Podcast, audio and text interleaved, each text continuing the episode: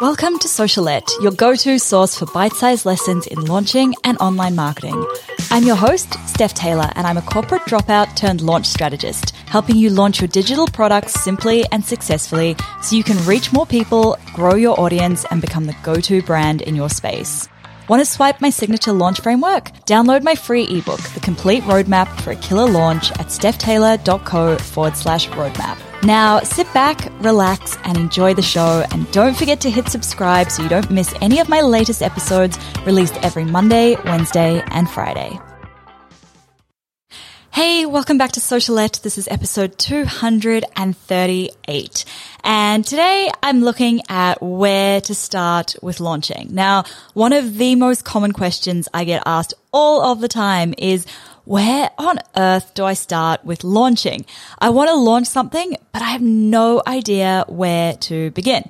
Now, there is a bit of an art and a science to launching successfully. And unfortunately, most people who DIY their launches completely skip over the less glamorous steps. The ones that might be a little bit harder or take a little bit longer or might feel a little bit uncomfortable to do. So contrary to what you might believe, you don't start with the idea for your launch and work from there. You actually start with what I believe is the most important ingredient in a launch, and that is the people, right? That is the people who will be buying whatever it is that you're launching. Now, I dive a lot deeper into all six key steps in a launch inside my free ebook, which is the complete roadmap for a killer launch. Grab it from stephtaylor.co forward slash roadmap. Okay, so absolute first place to begin in a launch, define who you're launching to. So who exactly will be buying this thing that you're launching? Now, I've spoken a lot on this podcast about the importance of defining your ideal customer or client and how exactly to go about doing that. But this person who you're launching this product to might not be the same person as your ideal customer for the rest of your business. So, for example, when I was running a marketing consultancy, I had the ideal customer or the, sorry, the ideal client in my head. And then when I launched my first course, which was a DIY Facebook ads course, this ideal customer was completely different because the agency was for people who didn't want to do it themselves. They wanted to outsource their marketing versus this DIY Facebook ads course, which was for people who wanted to learn how to DIY. So very different ideal client, ideal customer there. So then the next step is to find these people. Take that ideal client in your head and find them. Where do they hang out? Where do they congregate? Are there Facebook groups for them? Do they have in-person meetups? Do they read all of the same blogs? Once you know where or who and where you're trying to reach them, you need to talk to them, right?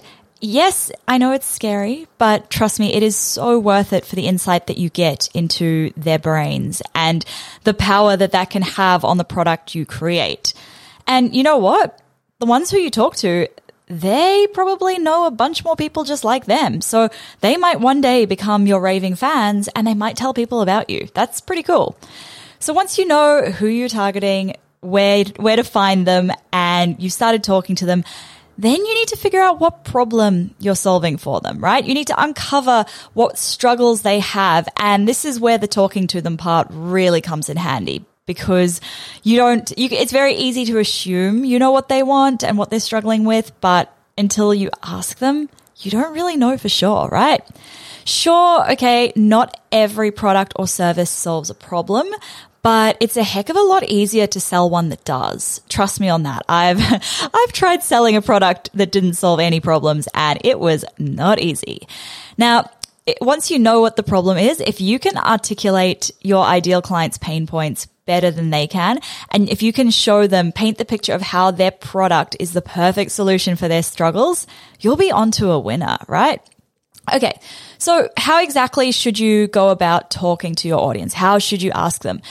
I'm a very big believer in interviewing them either face to face or over the phone, whatever works for you, simply because you can go a lot deeper into their answers than you can in a survey. You can, you know, ask them to elaborate on certain answers. You can pay close attention to the words that they're using when they're describing their problems. Whereas in a survey, you're kind of stuck with the answer that they give you And often people don't want you to follow up to dig deeper into their survey answers. So that's why I prefer the interview approach.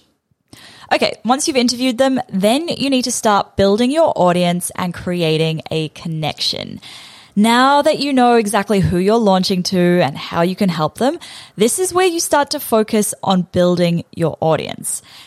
Note that this is all now at the very, very, very start of your launch. I don't recommend that you only start building your audience a few days out from your launch. That's not going to give them enough time to get to know you, love you, trust you enough to buy from you when you do launch. Okay. What's next? After you've completed all of these steps, then you move on to the second P in my signature framework, and that is position. And this is where you start to piece together that compelling offer that your audience just can't resist. Now, you'll find this and the other four Ps inside my free ebook, The Complete Roadmap for a Killer Launch. Grab that from stephtaylor.co forward slash roadmap. If you're enjoying the show, I really appreciate it if you hit subscribe so you don't miss any new episodes released every Monday, Wednesday, and Friday. And if you're also, if you have two minutes to spare, as always, I really do appreciate ratings and reviews. I read them all. They make me smile. So anyway, thank you so much for listening, guys. Catch you next time.